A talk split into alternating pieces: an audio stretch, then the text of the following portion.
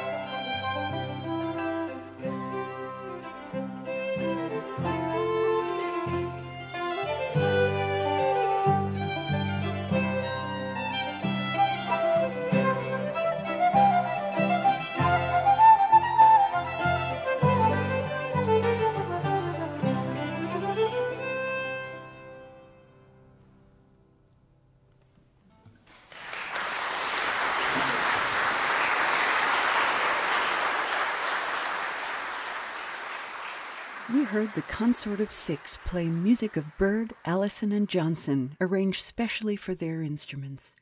In this guise, Antic Faces are Shira Kamen, violin, Mindy Rosenfeld, flute, David Morris, bass viol, John Lenti, lute, Julie Jeffrey Cittern, and Peter Halifax, bandora.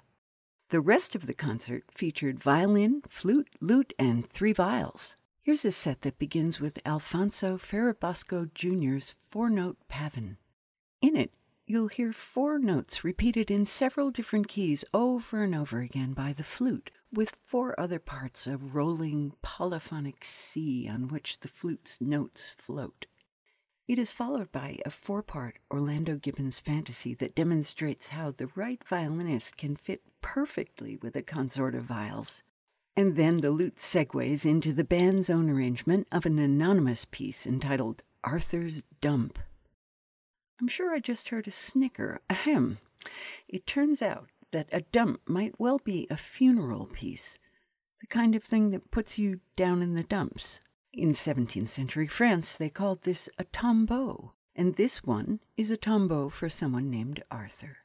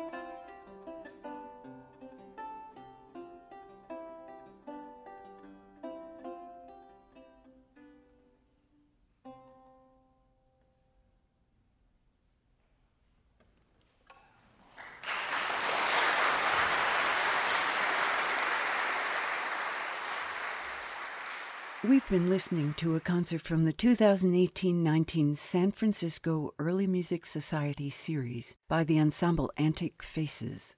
The performers are Shira Kamen violin, Mindy Rosenfeld flute, David Morris bass viol, John Lenti lute, Julie Jeffrey cittern and tenor viol, and Peter Halifax bandora and bass viol. Many thanks to Antic Faces for sharing this entertaining music with us. We're always interested in hearing your thoughts about this podcast. You can find Harmonia on Facebook or leave a comment or question anytime by visiting harmoniaearlymusic.org. This has been Harmonia Uncut, and I'm Wendy Gillespie. Thanks so much for joining me.